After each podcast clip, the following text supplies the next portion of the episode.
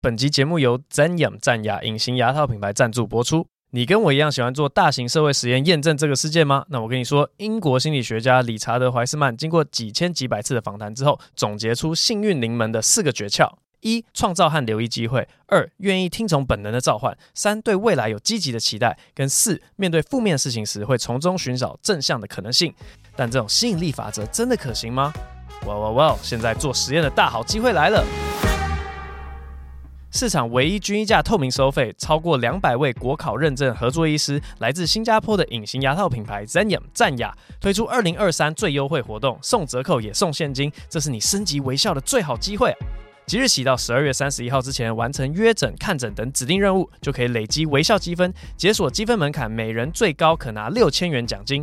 不止如此，个别疗程方案还有最少六千元的折扣。现在就到节目资讯栏点选博音专属链接，五分钟即可快速完成免费线上评估，就可以参加活动，并且享有你的专属折扣。综合以上各种机会和优惠，隐形牙套疗程费用最低只要六万元。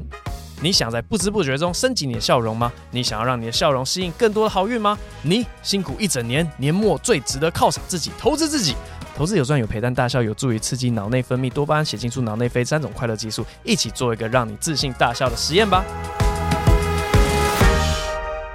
那个整个画面会那样嗡旋转，然后观众会晕眩，几秒钟就好，因为我们只有要做一个效果，我们就只有要跳那个 Juby Side 那个嘛咪哎嘛。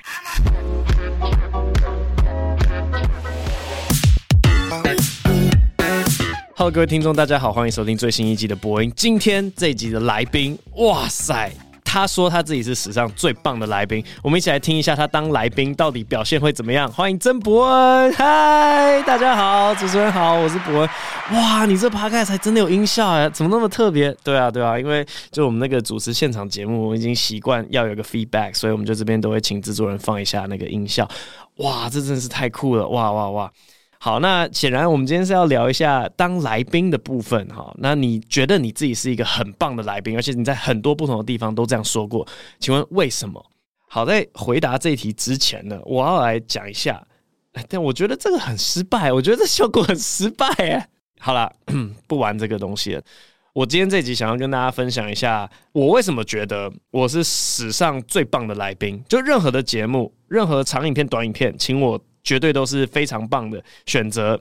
在开始讲说我到底为什么这么棒之前，大家应该听得出是反讽哦。好了，多少有点真实。但是在称赞我本人之前，我要先来讲一下，我身为主持人的时候，我最怕遇到哪一种类型的来宾。然后我可以讲两个故事，可是这两个故事呢，我不太能把主角的名字讲出来，所以我就大概讲一下。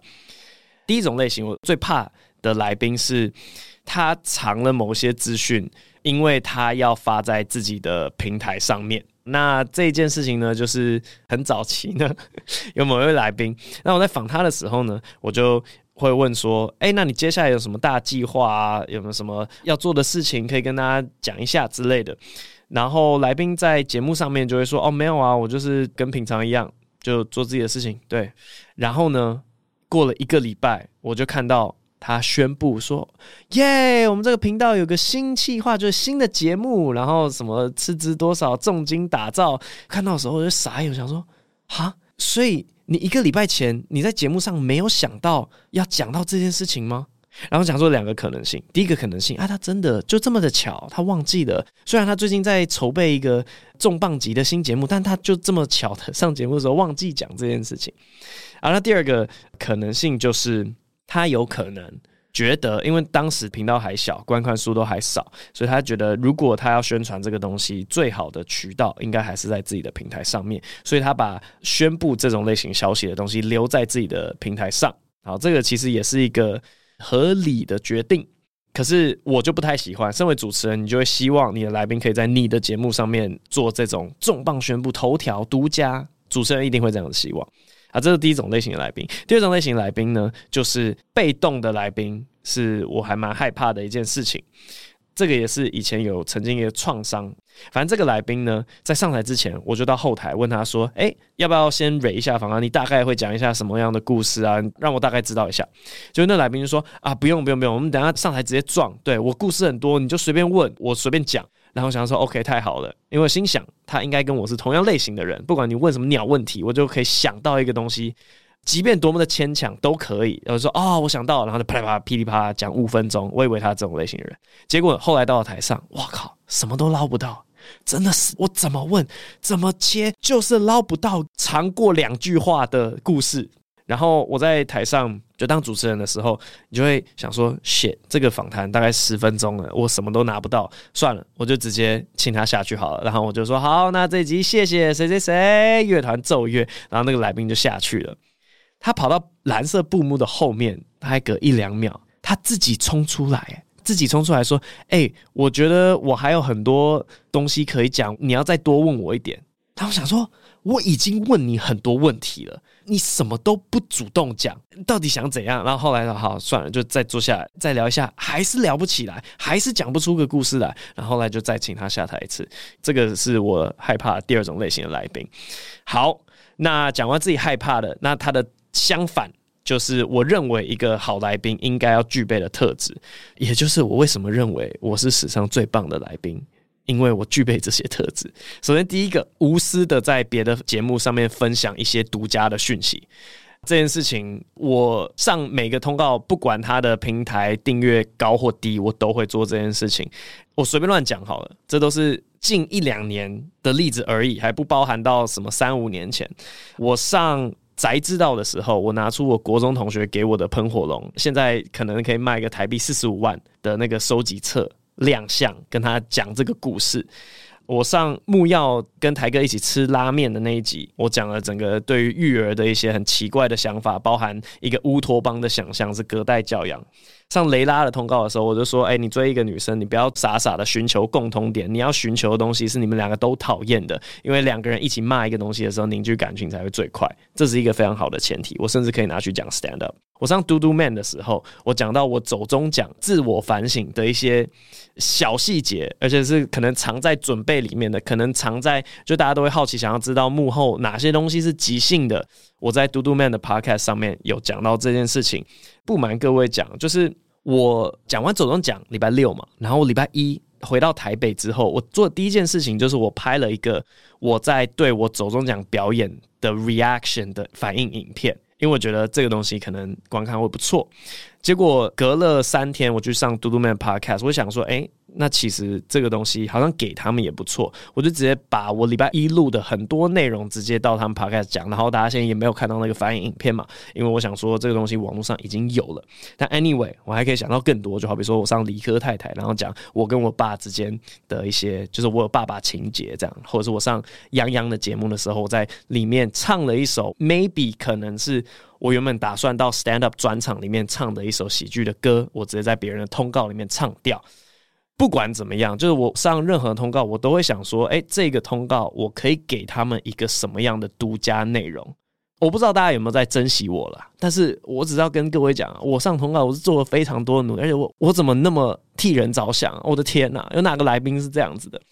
除了这个之外，如果有人可以忍受我跟他们一起多想一点点的话，我甚至是会介入访纲，然后想说我们可不可以玩一点更特别的东西，就好比说。浩浩的双声道之间，因为我知道他这个节目的模板很显然是要学那个 Zach Galifianakis 的双绝之间，那个节目我也很熟。然后我上节目的时候，我就看到他的访纲是非常没有故事线的，就是一题一题一题一题一题。然后当然他都是会让我感觉很冒犯的一些问题，但是我就说，哎，你有没有看过？有一集就是来宾整个大生气，然后在那边摔椅子的。我想说，哎、这个效果我们可以玩非常类似的，因为我不觉得浩浩的双声道之间有办法跟别的来宾 say 这个东西，可是我有办法。然后那时候就问浩浩说，哎、你想不想玩这个效果？我们可以一起玩这个效果，我觉得不错。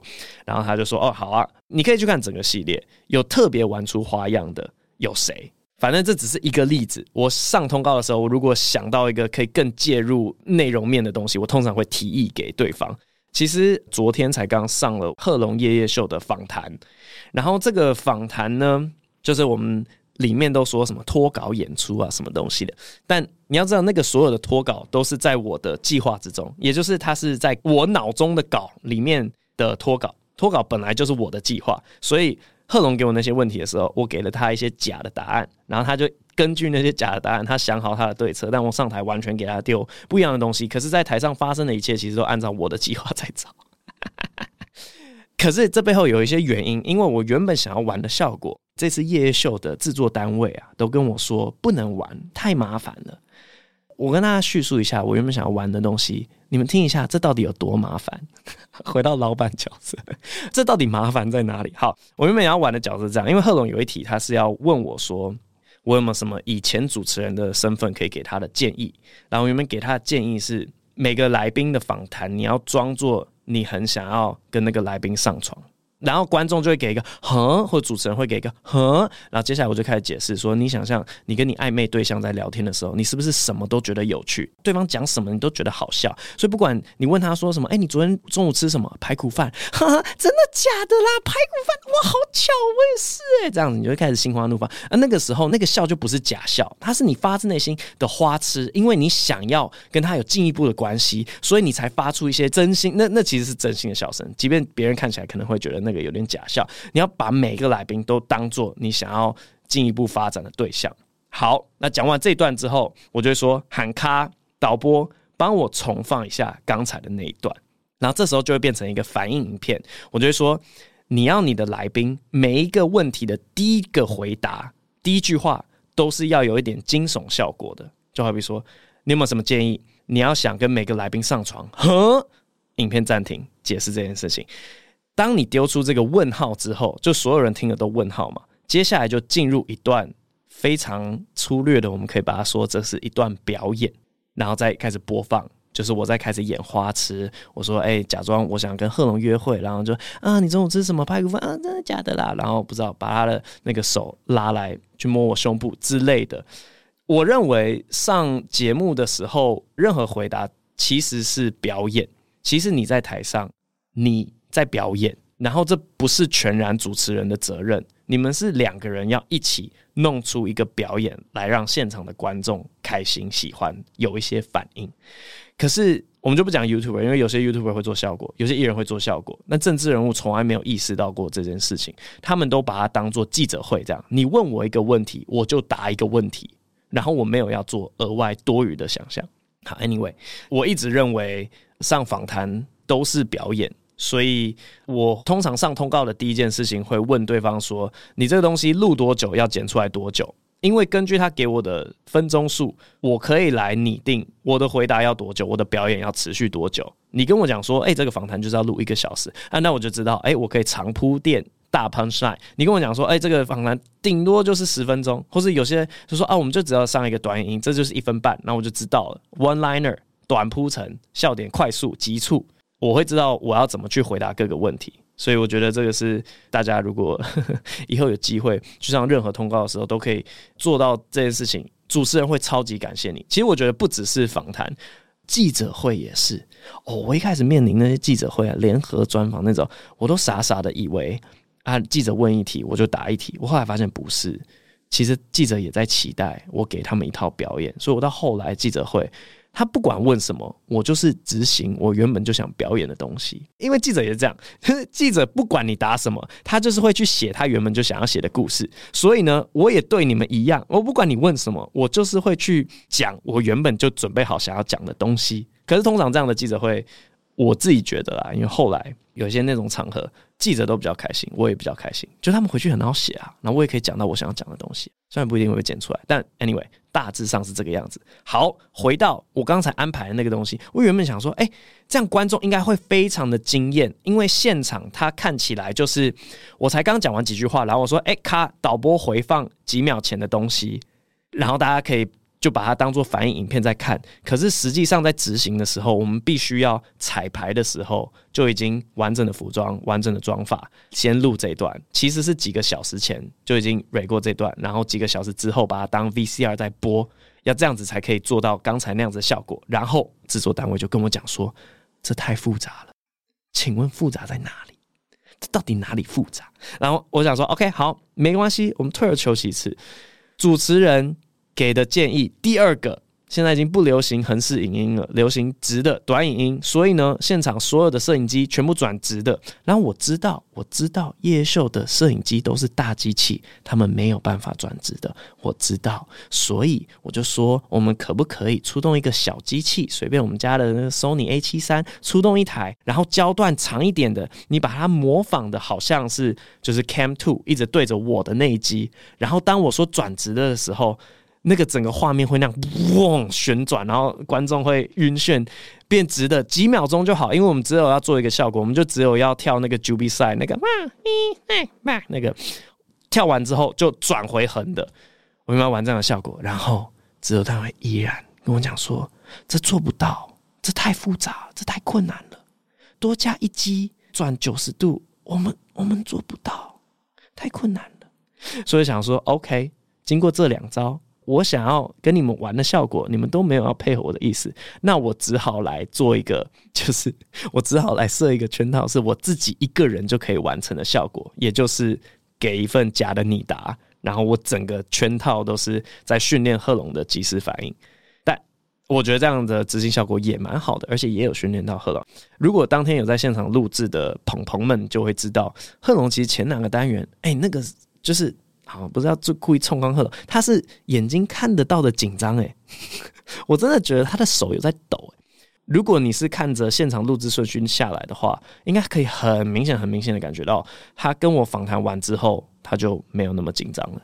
对，所以我觉得，诶、不管是实物面，或是最后呈现出来的那个影片，都有达到我原本想要效果，就想说，嗯嗯，真不愧是史上最棒的来宾。好啦，其实那天夜夜秀在录制的时候。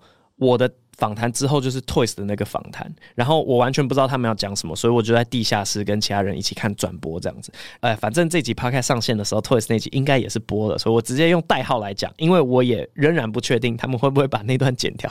OK，好，代号是六百万。呃，主持人问了一个问题，然后 Toys 就说他要在现场送给观众六百万新台币，然后观众发出一个反应，哈，不相信。然后接下来 Toys 就。来证明说为什么他要送六百万，我真的不确定这段会不会剪出来。但 anyway，他准备的套说辞可以佐证观众是有机会可以拿到六百万的这样子，这完全符合我刚讲的那段，先给出一个耸动的一句话的回答，然后接下来就是你表演的部分，他还带道具来。所以我在地下室看到 Toys 这段的时候，姑且不论他其他的做的事情，在这一方面上面，在做效果以及当来宾。我那个当下超级 respect 他的，我就想说，这个东西他真的是大可以在自己的直播里面做，他也会有效果。但是他把这个效果让给了夜夜秀，我那时候心里面就是想说，哼，respect，我们是同类型的人。呃，我觉得不止我，我是这样。以前通告咖，你想象会去上康熙的通告咖，或者是曾经待过大学生了没？然后有成为固定班底人，或是他不是固定班底的人，我相信都会做这件事情。为什么？因为他们上台，他们拿到通告的机会就是非常的宝贵。然后你随便想康熙，大家在上面讲的那些故事，你觉得那个是即时想到的吗？那个绝对不是即时想到，那些故事就是他们准备好，他们这一集就是要来这边讲这个故事的。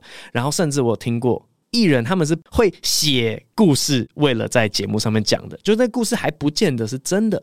他们只要讲起来觉得超级好笑，这个听起来哎半真半假，然后大家之后也不会去计较这个故事到底是真的还是假的，只要它有效果，他们就会在节目上面讲。所以他们是会为了这个通告去准备故事的，或者是去准备笑话的。就好比说，大家应该都听过综艺节目上面的那种类型的笑话，说哦，一只老鹰叫 Eagle，两只老鹰叫什么？两狗，就是这种类型的笑话，他们是会上通告之前去全部准备好，因为他们知道，他们拿到那几秒钟的时候，就是他们要抓准机会来发光的时候。这不止在台湾，在国外的 lanei Show 也是这个样子。我应该节目上曾经讲过，以前 lanei Show 是怎么样呢？就是他每一集会找一个喜剧演员表演一段 Stand Up。如果那段 stand up 主持人看了哇龙心大悦，他觉得非常喜欢的话，他就会招招手。那个喜剧演员就想说：“天哪，他在对我招手，应该是 Johnny Carson 吧？”Anyway，主持人在对我招手，我可以被访谈了。然后他就会走到那个沙发坐下来开始访谈。那个就是你一辈子必须把握的机会，你必须要等于是再另外准备一套内容，是当你访问的时候，别人依然可以感觉到说：“哇，这个人是有趣的。”因为你如果表演不好。有些 stand up 表演完了，那个红色布幕会直接拉起来，然后来宾是没有办法被访谈的，就直接滚了。好，所以以前。通告机会非常少的时候，大家都知道要把握每次的机会。可是现在变成一个大家都有自媒体，大家都有自己的平台，而且可能还有一点点就是说，我要把好料全部留在我这边发布的那种心情的时候，我觉得有一些人到了通告上面的表现，就会明显的比在自己频道上面的表现来的差。但是我就觉得说，哎，这个想法非常的狭隘。因为我们就试想一件事情好了，不管是在哪一边，你都希望增加你的追踪人数，或增加喜欢你的人，或增加认识你的人。请问你在一个自己的平台，就假如说我在我的频道上面发了一个，哎，我其实有这个喷火龙要价四十五万的这个卡片，我这样子拓种会比较有成效，还是我去别人的频道，就那边的观众摆明了跟我重叠的就？不见得很多的情况之下，然后我还拿出好表现，到底怎么样圈粉比较有效率？我是会想到这件事情啊。所以呢，我去别人的场合，我都是拿出呃，因为 我刚刚有没有讲一句话？但我突然想说，我们的制作人会不会内心受伤啊？反正就是我，我通常上别的通告啊，都比准备播音还要用心很多。我准备播音真的是，呃，我就来了，然后就在这个纸上面那样，嗯，随便乱写个几个字，然后就来录了。但 anyway，我身为一个来宾的经验谈是这个样子，大家可以想办法套用在自己的各个人生经验上。因为刚刚有讲记者会那部分，但我其实觉得去公司面试也是一模一样的道理。很多人傻傻的。觉得面试就是老板问你一题，然后你就答一题，然后就没了据点。No No，你在搞什么？把握你的机会。老板问那个问题说：“哦，哎，你有什么缺点吗？”哇，开始表演喽，就是。面试的第一题，请你自我介绍一分钟或三分钟，这个是已经比较明显的你要准备好的包套表演了。但是后面有一些面试很常会出的问题，就好比说最后一题，不是几乎一定会问说：“哦，好，那你还有没有什么问题要问我们的呢？”Oh my god，那就是做球要给你杀，那就是你的机会，请准备好一个精彩的问题来吸引亮点。我觉得这个道理都是相同的。以上。就是我为什么觉得我是史上最棒的来宾？如果大家有意见的话，找我上节目试试看呢、啊。你可以试试看，我是不是能带来流量以及效果？好了，好像之前我 我讲的一些，就是我给独家消息的一些通告，好像表现也没有特别好。但是我只是要表达说我很用心啦，请大家看到我的用心。好，这集就讲到这边，接下来进入 Q&A 部分。首先，第一位有一个太太。为什么烘焙跟美食没有抄袭争议？嗨，博文你好，前一阵子 YT 界充满抄袭风波，拿别人东西重拍一次。那我想要请问，在烘焙美食界甚至魔术界，为什么没有人用抄袭来批评？我找一个食谱，同时有好几多创作者哦，好几多，你香港朋友吗？诶，等一下，他留言是意大利来的。OK，好几多创作者在做同样的食品，那为何就不会有人提出抄袭之意呢？这都是小小疑问。感谢博文，也祝博文跟各位听众全家健康平安顺心。好，感谢你这个问题。题，我没有想过烘焙跟美食，但是抄袭到什么样的程度会变成经典，或是变成手法，这件事情是我想过的。举例来讲，我曾经在别人的表演里面看到非常像是在致敬，就是谁在一垒的东西。谁在一垒大家知道吧？就是谁在一垒，什么在二垒、三垒，我不知道。这个段子其实是美国来的，然后台湾的相声界也有讲过。他到最后已经被大家熟知到，你好像不会觉得那是抄袭，因为所有人都知道这件事情，然后它就会变成一种致敬。所以我觉得收听的人感觉你是不是原作，是一个很关键的因素，就好比说美食界，他们都做一样的料理，没有人会标榜说，哦，原来威灵顿牛肉是 Fred 发明的，呃，不会，不会，不会，不会，大家都知道它是食谱，他可能有加一些他自己的这个阶段要加什么东西，这个边我喜欢加什么酱汁，什么那个 Worcester，我不知道，真的没有人会念那个字，乌切斯特酱，OK，就不会用抄袭，因为它已经变成某一种程度的经典。好，那我刚刚讲到另外一个词是手法。手法就有点像是 irony 的使用方式，因为假如说你有常在一些喜剧场合啊 open m i 走跳的话，你就发现有一个笑点，我自己蛮常看到的。随便举例哦，就是说我写了一个健忘症的笑话，然后他，诶，我忘记了，你知道吗？前一句跟后面直接做一个矛盾，或者是说我女朋友说我太意气用事，但我就没有这么觉得啊。大家有 get 到是同一个图案吗？就是你的后一句直接用表演的方式去跟前一句做矛盾。那这个东西一开始第一个人丢出来的时候，你就说哇原创；第二个人丢出来的时候，你会想说哇他是不是抄他？等到五百个人都这样做的时候，他好像就已经变成一种手法了，你不觉得吗？我相信那个什么三翻四抖啊，The Rule of Three 啊，就第三拍要翻转这件事情，一开始也是某个人发现说，诶，这个方式其实是可以误导大家的期待，最稳的方式，一拍建立，二拍确定，三拍反转。后来的人说，哇，这个模式好成功哦，我也要这样做，然后大家就抄这个东西，到最后它变成一个手法。所以我觉得有这两个因素。回到料理的部分，第一个是没有人声称自己是原创，然后第二个是它已经变成手法。你知道这条料理就是这样做，大概这样吧。哦，很难得诶，笑谱了一下下。我们这节目原本的初衷啊，大概每十集会提到一次。OK，笑谱好，下一位。ls 九零二七好奇小齐炫那一集，觉得炫的心态蛮好的，提到不想当弱者，所以要让自己成为一个坚强的人。我好像也会，但会不会某些时刻掉到一个深渊，觉得自己好累，还要撑多久呢？要自己坚强的人，在心底里不也是个可怜的人吗？只是要别人不再知道，不太知道要怎么下定论。但这集的思绪好棒，祝福大家都能很快乐。博恩会学猫咪叫吗？会拉长音的那种？期待你下次的演出。好，我们一起学。过太久了，过太久。我们今天这集来学猫，嗯，对，其实我觉得小齐炫那集的标题是我一直想要讲的一件事情，但是我讲起来好像给人的态度、观感上面都会觉得说，诶，他在指责受害者坚强不起来。但其实不是，就是我看到某些人，他们可能受过某一种伤害，然后呢，他们从此之后，他们讲的每一段对谈都要回到那个受害者的姿态。我其实会替他们感到难过的，就是他的人生真的不只是这样子而已。那刚好，那小齐炫那一集，他也想要讲这件事情，我就可以访问他，让他讲出来。可这个事情好像是上线之后吧，我有两个朋友私底下有来找我讨论。其实跟当年我另存心党在讲，就是我被强奸的那个段子是完全异曲同工之妙。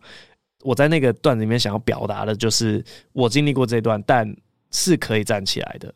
Anyway，我初衷是这样子，但大家接受起来不是这个样子。大家接受起来，有些人会讲说：“哦，他在指责那些有被性侵害的人。”然后，哎，我走出来，你们怎么走不出来啊？就完全没有这个意思。我只是觉得。赋予一个人重新站起来的力量，然后让他看见那个是有希望、是有可能的，是一件重要的功课。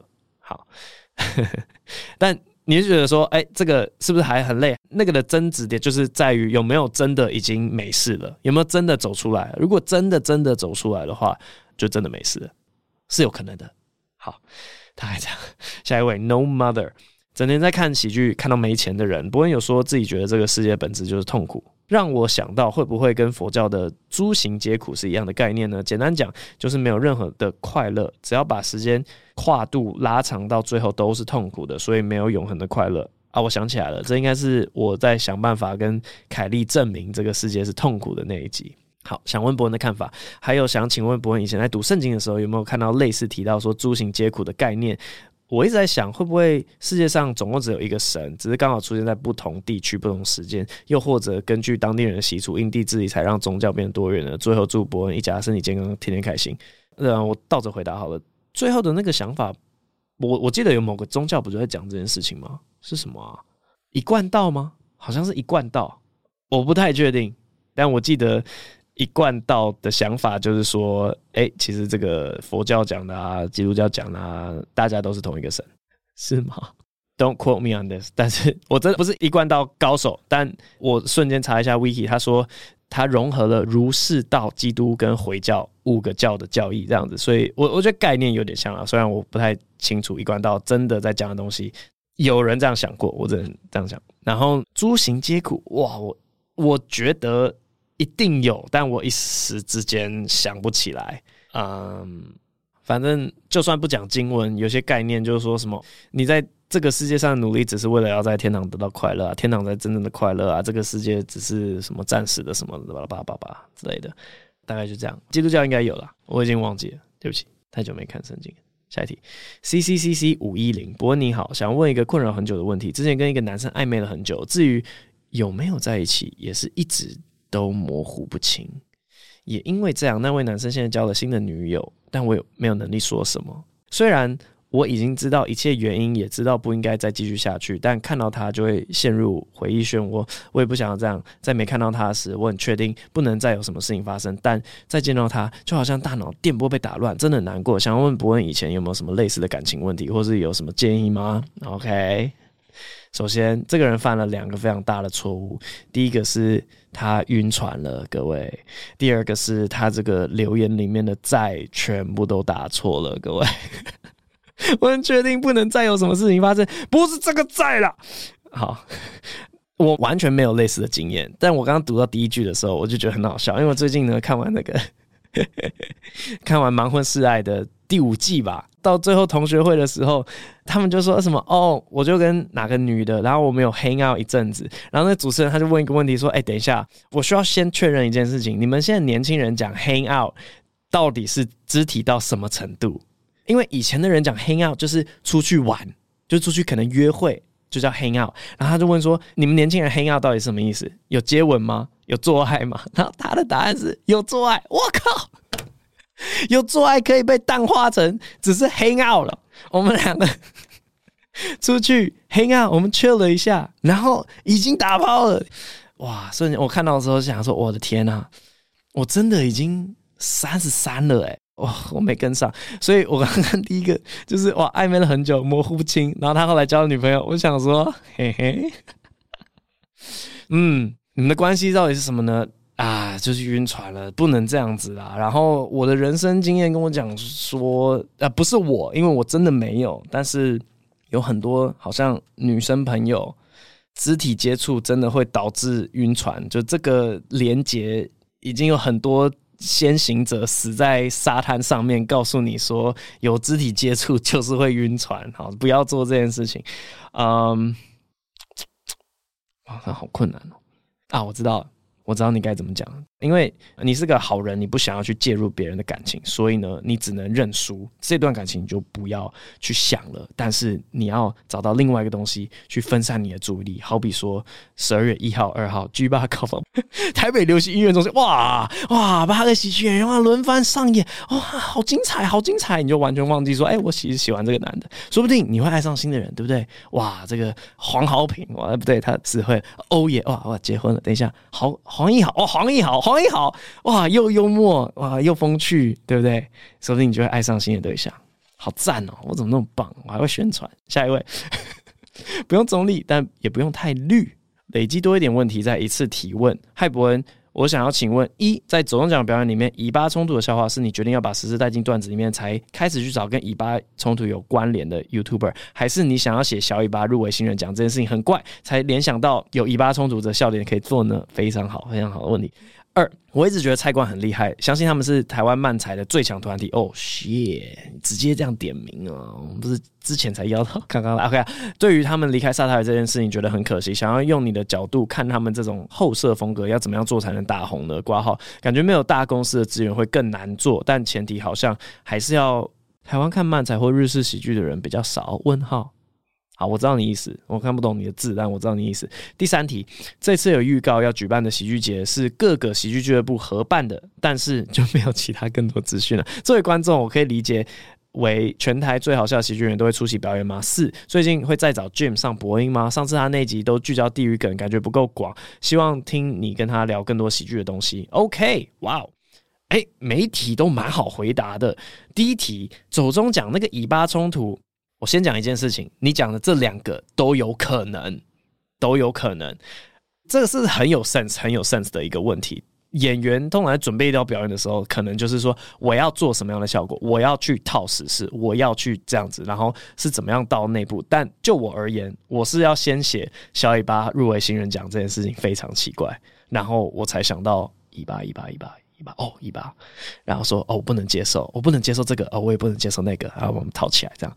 所以，因为我一开始在切入走动奖的时候，我其实里面有多少立场代表我本人，先卖个关子，大家可以去想一下，我有真的不爽办在高雄吗？我有真的不爽大嘻哈入围吗？我有真的不爽小尾巴入围吗？这个就是都打个问号。但是我觉得那些声音是网络上很多人都会有的，所以我台上的角色就是要替大家抒发，我就是要持这样的立场去打。我那时候是这样想啦，所以我是先找我觉得大家会想要我考谁走钟奖的哪些点下去切入。二菜冠的这个问题。哇、哦！我先来讲，我觉得资本不见得可以帮到他们。直接拿三道猴子来举例好了，因为它是最好举例的东西。我完全不看好这个东西真人版会中，它就是要用低成本的东西去做一种迷因的效果，它才会中。所以同样的道理，我觉得有一些后设的东西，当你资本叠上去，然后质感上去之后，反而可能会觉得怪。他们要成功的方式，我觉得你可以去看一个频道，叫做 Adult Swim。它里面全部都是后色的幽默，它就大众，它就是 Rick and Morty 一开始在的频道，它一开始在 Adult Swim 上面，后来 Netflix 决定把它买走，才会到 Netflix 上面。但它上面有其他的节目，全部都超强，意味不明。然后你想说傻小，就你从头到尾你笑的点都不是哈哈哈哈，你都是傻小傻小傻小，现在又是啥？现在又在演什么东西？这样子。好，所以我觉得他们可以去看。Adult Swim 里面的成功元素还有哪些东西？然后想办法去用。嗯，三，我只能说这集上线的时候，我真心希望所有的主办单位都已经释放一些消息了。我到今天为止，争霸赛的消息有宣布了嘛？然后其实各个单位都已经跟我们敲好说，他们要什么时段出什么样的表演，大家都知道了，只是都还没宣布而已。所以今天录音时间是十一月一号，我希望上线的时候大家都公布了，对，会比较。有帮助观众理解这件事，我我也知道顺序怪怪。然后是 Jim 的这个东西，哎、也是刚好想到跟宣传有关。哎、，Jim 的专场是不是还没有开卖啊？我觉得超神奇的，他不是一月就要演了吗？虽然是一月底，但十一月一号应该要开卖了吧？反正我猜他如果宣传上面有需要，当然可以找他再上来讲一集，没有问题。好，下一位卡内科。Kenshi 不知道念有没有对，然后它的标题是 K E N Ken。日本爆笑悲剧网已经拍第二季了，以萨泰尔现的资源跟人脉，有办法推出自己台湾版，结合当下人气女星与演员串场演出的即兴喜剧 One Liner 主题对决吗？谢谢。哇，以我们的资源跟人脉，可能可以，但那不是我目前最想做的节目。就是我有我心里的行事力。我已经知道我想要做的下一个节目是什么了。我有在呃，算是选角吧。其实这真的算是 casting 诶、对啊，其实你讲这个就是人气女星啊，跟就是实力够坚强，以至于她能够做这些即兴 one liner 的演员，在前期 casting 会决定这个节目的成败。然后反正呢，我已经想好我下一个节目要做什么。我最近等于是在做一些线下的 casting。好，所以我觉得是有机会的。爆笑悲剧网有机会，但。我目前兴趣偏低，嗯，我觉得其他东西可能更重一点。往下，J J，他说希望我弟不会看到这个评论，是要讲弟弟。嗨，伯恩，那天我弟 讲了一个他赤手空拳击破打离窗户的故事。就是有一堆中文字，但我其实看不懂他在讲什么。但是我猜就是他用拳头去打破玻璃窗户。好，且不论他为什么要做这么智障的事情，他说后来手上破了一个大洞，看得到白白的东西。我问他白白的东西是什么，他很认真说可能是白血球吧。挂号完全不是在开玩笑。那个瞬间，我觉得整个。太荒谬了，很激动跟他说：“白痴哦，白血球不是白色，而且你肉眼看不到白血球。”天哪，真的太智障了！那个瞬间，他的表情让我意识到，我好像说了有点失礼的话，当下就有道歉，但他好像还是有点错，不知道该怎么回应。想到你说聪明厉害的人可以当个混蛋，虽然对白血球有基本了解，好像不是多聪明厉害，但有可能有时候是不小心变成混蛋。我也不喜欢觉得自己是混蛋。自认是一个有努力理解每个人不同之处的人，但有些事情就是会超出理解范围外，觉得自己多反应很不妥时，还是会觉得天哪，好扯，怎么会有人 说自己看到白血球？不知道不会遇到这种事情会怎么样反应呢？哦，让我想到两件事情，我先讲这两件事情，然后我再回答。就是第一个事情是，聪明人可以当混蛋，是不是我上自习七七的那个通告啊？就这又是一个我留给别人的节目里面独家的东西。反正我在讲，我看那个发现 DNA 双股螺旋那个 J.B. Watson 他的自传嘛，然后里面就是他很清楚，他就是要当一个混蛋。你当一个混蛋的话，其实对你人生蛮有帮助的。这个是我在志祺的通告里面讲。然后我又想到我在志祺的另外一个通告里面，Anyway，你可以去查志祺博恩火车难题。然后我们玩了一个桌游，那个通告。可以说整个计划都是我想，反正就我是说我很想要玩那个桌游，因为那个桌游是我以前夜夜秀就想跟来宾玩，然后没有来宾愿意陪我玩的。扯远了，又多了一些我刚刚没有想到，但对，又是一些我我在帮别人的通告努力。我刚刚又额外想到，就是那个什么反骨的那个，我在跟贺龙互呛。哇塞，我们那是为了别人的通告，我们写了一个小小的 Rose Battle 的本呢，就我们到底在干嘛？我们为什么要一直这样替别人着想？OK，好，回到正题。这个问题就是，当你无心的言论伤害到别人的时候，到底要负多大的责任嘛？这个真的是，唉，这一题是我超级想要去质问那些，就是说。哎，言论自由不代表你们什么都可以乱讲，因为有些人会受伤。就持这样子的立场的人，我都会很想要反问他们说：好，你今天的立场显然是说每个人都要很小心自己讲的话，因为这样子在一个大家讲话都很温柔的世界里面，就没有人会受到伤害。你完全没有办法避免的情况是，就是有人会因为你这种无心之过，听了他受到伤害啊。那遇到那种情况之下，你又要怎么解？你要怎么不去推广说，听到别人讲什么东西都不应该往心里去，就我觉得好了，中立的来讲，两件事情都要推广，两个东西都要跟大家讲。但是我只是看到有些人特别偏重讲话不要伤害别人，然后完全不去跟听的人讲说，其实那都是音讯，都是一些声波而已。巴拉巴拉巴拉巴拉，你可以把它当做没有这回事。Anyway，啊，都扯太远了。好，回到白血球。我觉得你可能真的是很反应的东西，因为你觉得这个是算尝试，可是你也可以理解，这对某些人来讲不算尝试。然后你不能理解的是，为什么你弟弟不具备这样子的尝试？在发生的当下，然后你发现尴尬的时候，要怎么去缓解？我觉得好像，因为你这步棋已经下下去了，你如果要挽救这一切的话，好像在选择上面。就只有两个，第一个是道歉，然后道歉会继续伤害他的心情，因为就是他会真真实实的知道你觉得他是智障，但是因为有道歉，所以在意图上面你没有要伤害他们。有些人接受这件事情，你意图上不想伤害我，但是我被伤害到，没关系，我原谅你。第二招就是你开始说服他。他没有被受到伤害，也就是你继续当一个白痴演下去，说白痴哦，看得到白血球的话，我想问你，你看得到血小板？我不知道，就是一直 double down 下去，然后变成你是一个装傻的角色，也就是说呢，你其实也没有要笑他笨的意思，来这样去弱化。我觉得好像当下只能这样子，马上转去装傻。哦，关于转去装傻的例子，好像就是那个吧。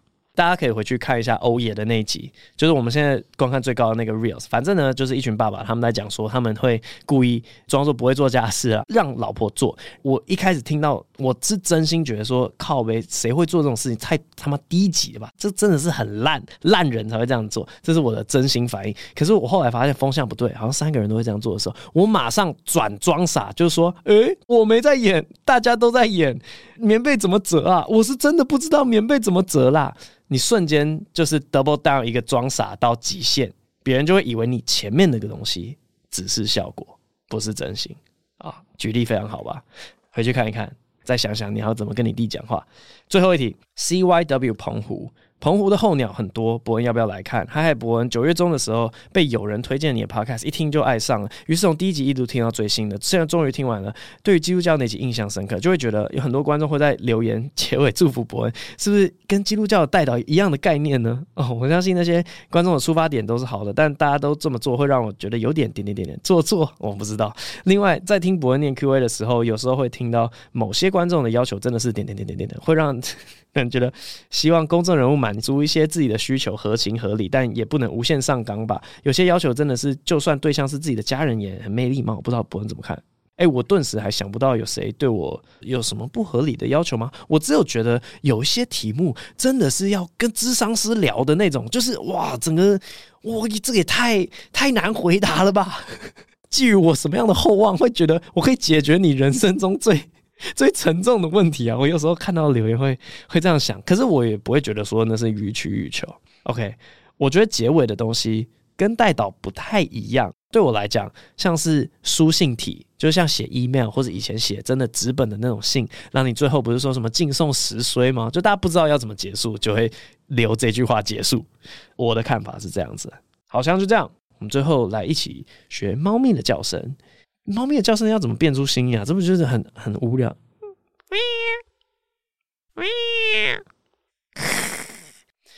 好，这集播音录到这边，VS 中间没有点，我们下一集再见，拜拜。